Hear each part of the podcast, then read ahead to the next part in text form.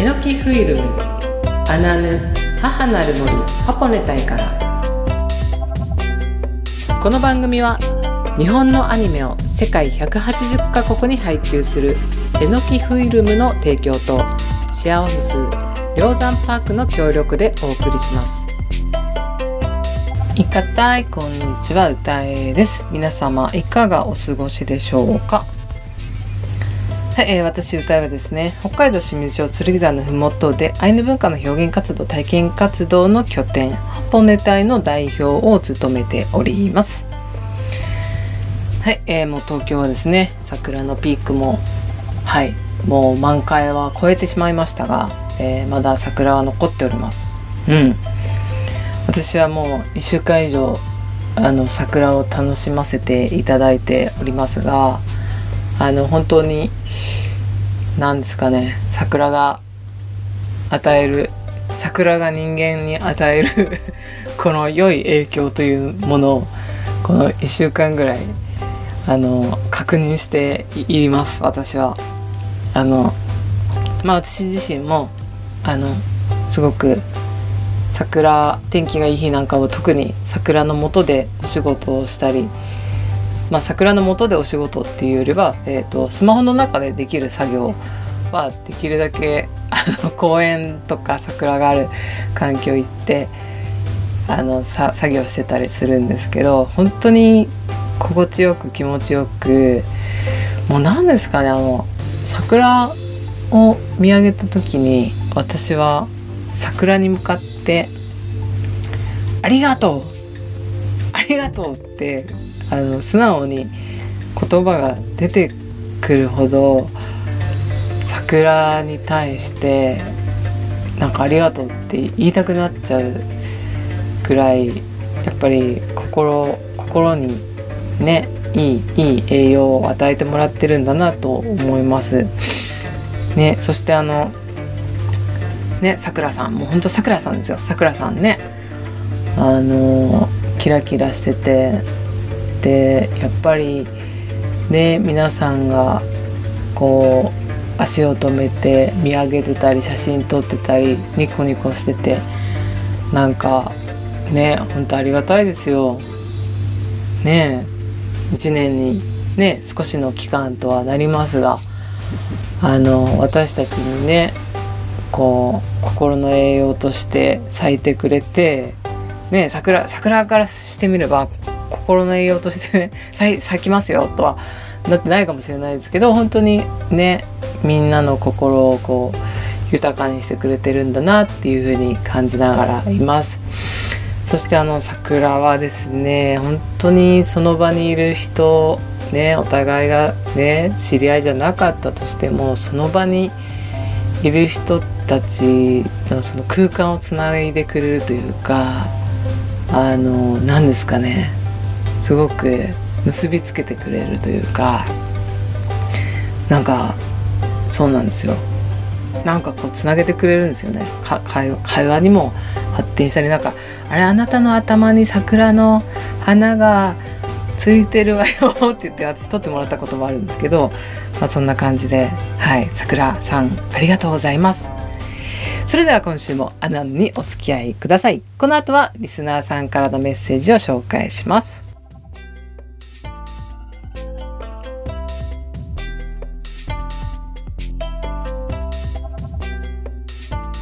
はい、えー、本日は、えー、3名のリスナーさんからのメッセージを読みます。はい、えー、ではお一人目いきます。ラジオネーム桜が大好きさんからです。いかたい歌えさん、いかたい桜が大好きさん。いつも楽しくラジオを視聴させていただいております。歌いさんの声は落ち着く声なので聞いていて心地よいです。以前免疫アップという話題でメールをさせていただいたのですが歌いさんは風邪をひかないために心がけていることはありますか？私は少しでも喉がイガイガしたと思ったら生姜を飲みます。生姜をすりおろしレモンを入れサトウキビの砂糖を少し入れてレンジでチンします。かなり多い生姜を入れます。すると悪化せず治ります。これで何年も風邪を悪化させず熱も何年も出ていません。風邪10年以上引いてない気がします。そしてさっちゃんさんオランダにいるのでしょうか？素敵なオランダ生活過ごしてください。歌いさんこれからもラジオ頑張ってください。応援しております。ラジオネーム桜が大好きさん。はい桜が大好きさんありがとうございます。えー、すごいですね。あの10年以上風邪をひいてない気がするというすごいですね。桜、ね、が大好きさんは。えー、私ですか？引かないために心がけていることは、えっと、桜が大好きさんと同じように、私もあの、生姜湯を飲んだりしてますね。あとは、なんだろうな。あと、なんかあの、あの、私結構やっぱりその、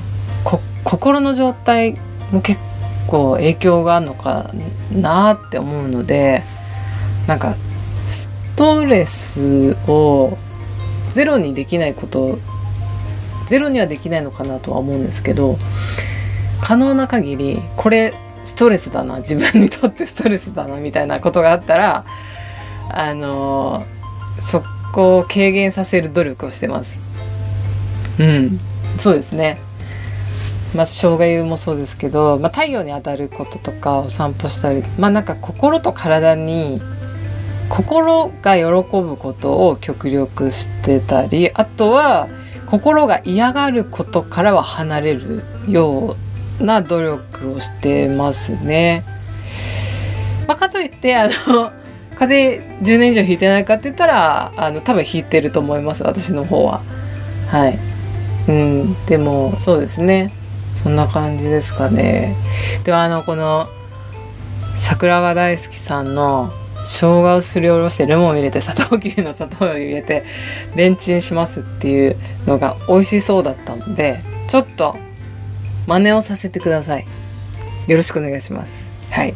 桜が大好きさんありがとうございます。そうです。あのさっちゃんさんはですね今オランダにいますよ。はい。あのきっとこのラジオ聞いてると思うのではい。ありがとうございます。ではでは2人目ですね。ラジオネームキタミンさん。楽しく聞いています。さっちゃんの聞き酒のお話がとても興味深かったです。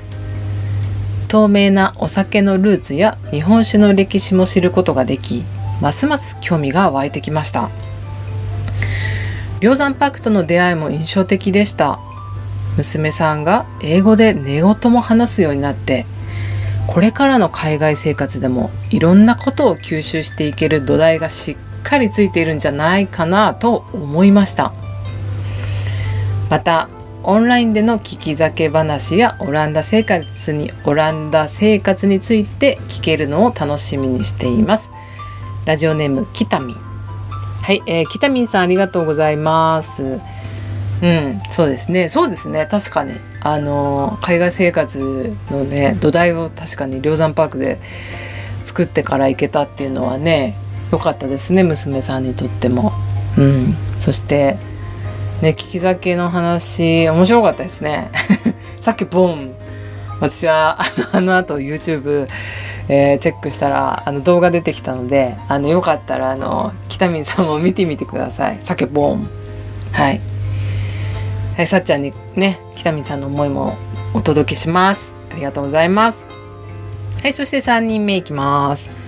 ラジオネームぶどうちゃん。こんにちは。今月のラジオ聞きました。はい、え3月のラジオのことですね。はい、ありがとうございます。ラジオネームぶどうちゃんです。はい、ぶどうちゃんありがとうございます。え、歌いさん、いつも明るく元気なラジオをありがとうございます。4回にわたって梁山パークで働かれていたさっちゃんのお話を聞けて嬉しかったです。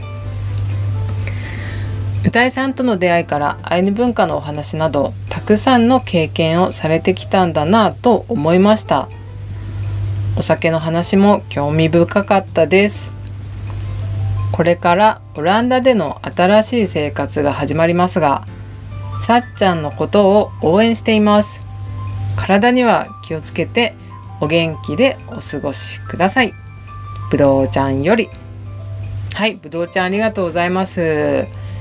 ねいや4週楽しかったですよ私も。うん。なので本当にねぶどうちゃんが、ね、言ってくれたようにねそのアイヌ文化のことからね文化のことからお酒のことまでねあのいろいろなお話ししたなと思います。うん。ねぶどうちゃんのメッセージもさっちゃんにお届けします。ありがとうございます。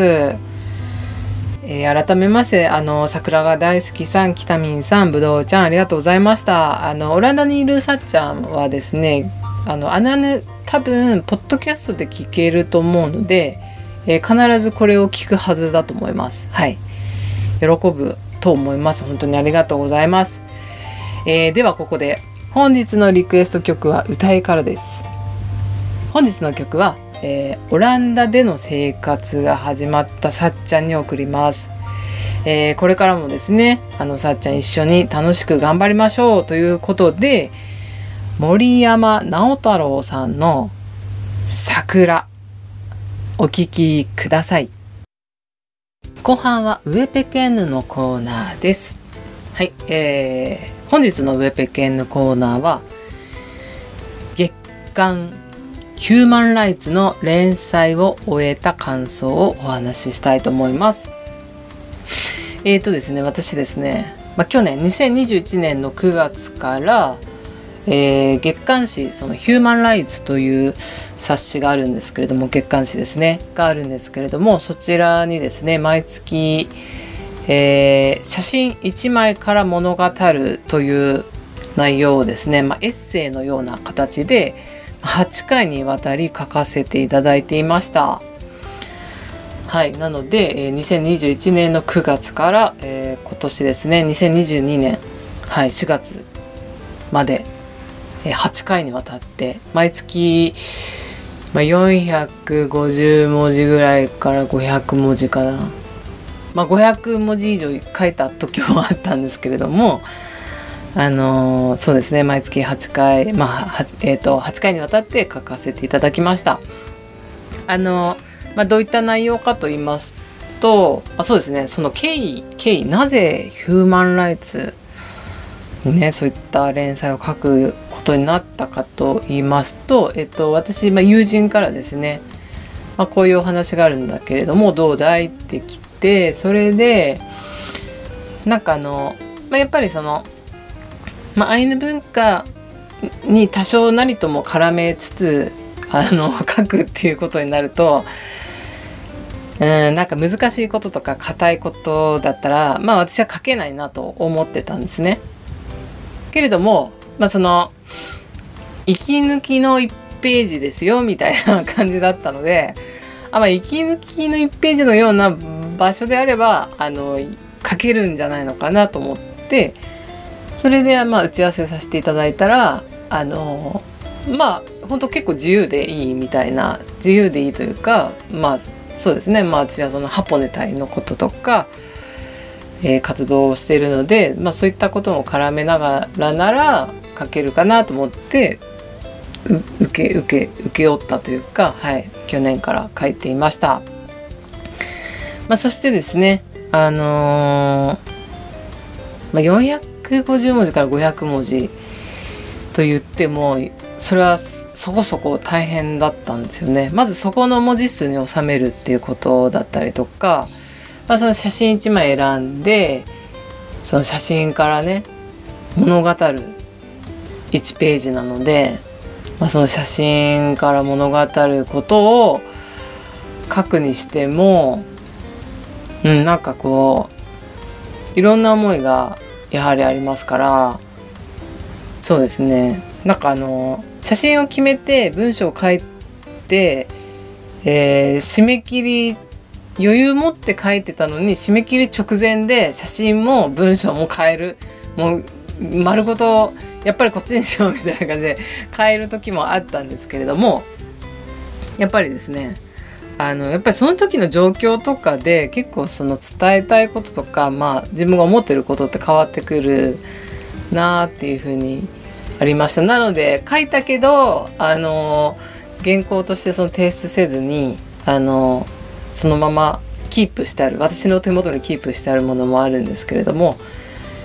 えーまあ、でも、えー、とにかく8回ですね。今月その4月で、えー、8回が終わって、えー、ここで終了というかもともとですね私あの5回5回でお願いしますって言われてたのがなんかあれひょんなことから8回まで 伸びたんですけれどもあのいろいろこうこういったこと書きたいですって伝えていたらあのもう5回とは言わずにもう8回ぐらいどうですかって途中でなってああじゃあそうね書かせていただきますみたいな感じでいたんですけれどもあのそうですね、まあ、この8回にわたって書いたことって、まあ、自分がアイヌ文化の活動をし始めた頃のことだったりとかその、うん、始めた頃のことっていうよりは、えー、まあアイヌ文化の活動をし始めたことから、まあ、ハポネ隊、まあ、現在に至るまでですねぐっと振り返って、えー、書いてきたことなのであの丁寧に、えー、自分の文化活動をしてきたハポネ隊のハポネ隊の活動をしてきたこととかも丁寧に振り返れたことが本当に良かったなと思ってます。そしてこれからあのー、またですねハポネ隊が再始動っていうことになってるので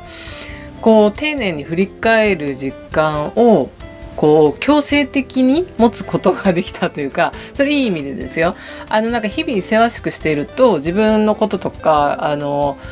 こう強制的に振り返ることってなかなかできないと思うんですけれども私はですねあの原稿の締め切りが必ずあるので、まあ、強制的にですねあなんとか提出しなくちゃいけないと思っていたり、えー、何書こうとか思ってるのって、まあ、お仕事として請け負ってるからには責任がかかってきてるのでやっぱりこうきちんと向き合う時間ができたっていうのは本当に良かったなと思ってます。なので、まあ、毎回ですね私あの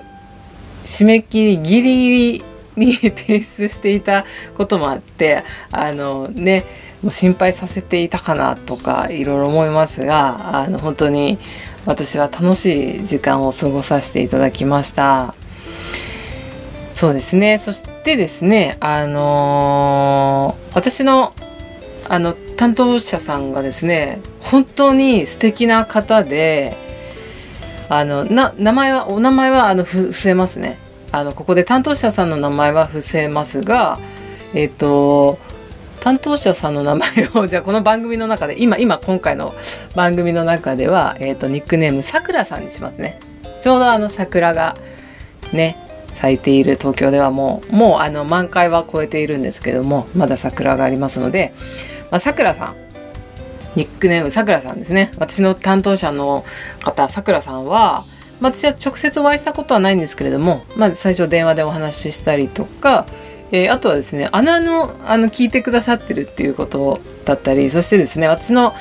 あのアイヌ語のワークショップですねをオンラインで受けてくださったりしていて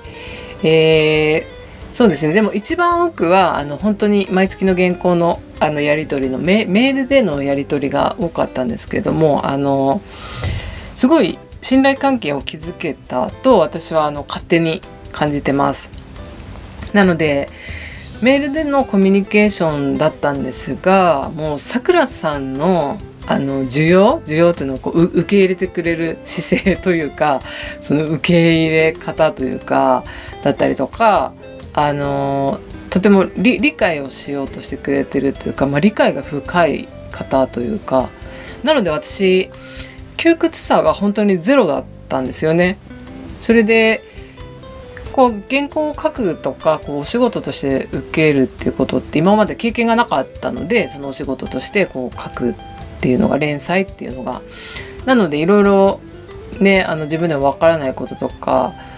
ね、あったり、まあなんかいろいろね、厳しくされるかなとか、なんかいろいろ思ってたんですけど、本当に窮屈さはゼロ。で、えー、さくらさんの接し方が本当に私をですね、歌えそのものをものすごい伸び伸びとさせてくれてなので写真選びとか、まあ、その文章ですねもうとにかく、えー、歌いが歌いらしく表現できたっていうふうに私は思ってますさくらさんありがとうございますそうなんですよ。あそしてですねあの、まあ、最後になった時にあの、まあ、お互いの思いをメールでやり取りしてたんですけれどもあのその最終の原稿を収めた時にですねあのさくらさんから頂いたメールに対して私があこれもうめちゃめちゃ時間かけてお返事したいなと思ったことをまだあの送り返してないんですけれどもちょっとさくらさんから届いた、えー、ちょっとメールをですねあの ちょっとこの勝手にじゃないです許可は取ってあるのでちょっとここでですね皆さんに紹介したいと思います。さくらさんからのメッセージです。1ファンとしてという気持ちでもあるのですが歌いさんには原稿を書くこと何かの形で言葉を紡ぐことを続けてほしいと思います。私個人としては音楽を奏でるのと言葉をつないで届けようとすることは近いものがあるのではという気がしています。歌いさんの中から出てくる言葉には多くの人に届く何かがあると思います。歌いさんと一緒にこのページを作っていけたことでどれほど幸せな気持ちをもらったことか心からありがとうございます。そしてこれからもどうぞよろしくお願いいたします。はいさくらさん本当にありがとうございます。あの私このメッセージを読んだ時に本当涙がじんわりしてというかじんわりじゃなくて涙はしてたはずです。はい、あのやはりですねこう毎月、えー、原稿で、まあ、バタバタとしていたものの、うん、なんかあのそうですねこのような気持ちであのさくらさんがですね私の原稿を読んでくれてたりとか、まあ、私とこう関わってくれていたんだなってって思ったら本当に嬉しかったですしあの私がですねその書くことを得意としていないっていうこともあってもうとにかくですね8ヶ月間あのやり遂げた達成感は本当にすごくあったんですね。まあ、そんな時にさくらさんからねこの原稿を書くこととか、まあ、何かの形で言葉を紡ぐことを続けてほしいと思いますっていうふうにメッセージをいただいてあのまあ私はですねあのどどまあなんかどのような形でとか、まあど、どれぐらいのペースになるかはちょっとまだ分かりませんがちょっとやってみようかなとあの思ってますさくらさん。あのねなんかさくらさんにこういうふうに言っていただいたことで、まあ、ちょっとなんか自信自信にもなってきたというか、まあ、達成できたまず8回こなせたことってやっぱり自信にもつながってますし、えー、そうですねあのちょっとやってみようかなっていうふうに思ってます。なのでどういうふうになるかまだ分かりませんが、はいえー、今回ですね、あのー、私にあの可能性だったりとか、まあ、きっかけをですね与えてくださったさくらさん本当にありがとうございました。えこちらですねあのヒューマンライツの月刊誌はですね過去の分もあの購入が可能ということですのであのねお読んでみたいぞってね、もし思いの方がいらっしゃいましたら、えー、どうぞよろしくお願いします。あのですね、まあ、ネットであの月刊ヒューマンライツで検索してみると、えー、出てきますので、あのはい、えー、2021年私私が書いたのは2021年9月の、えー、ナンバー402ですね。402から2022年の4月号の、えー、409う。んそうですね。8回にわたり、えー、書きました。はいそんなわけで、えー、改めましてさくらさん本当に約1年間ですね、えー、伴奏者として共に進んでいただき、えー、そして歌いをですね自由にえー、可能性をですね最大限に引き出していただき、えー、本当に嬉しく楽しい時間でした。あのー、これからもどうぞよろしくお願いいたします。そんのそんのそんのやいらいけれ。本日のウェペケンのコーナーは以上になります。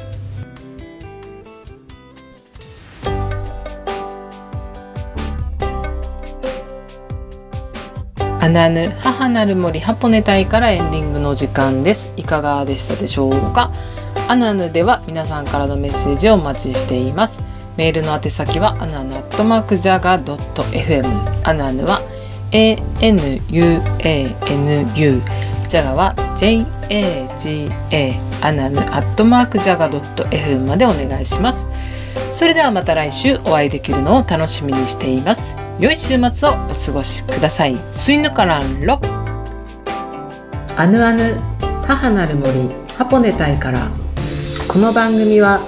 日本のアニメを世界180カ国に配給するえのきフィルムの提供でお送りしました。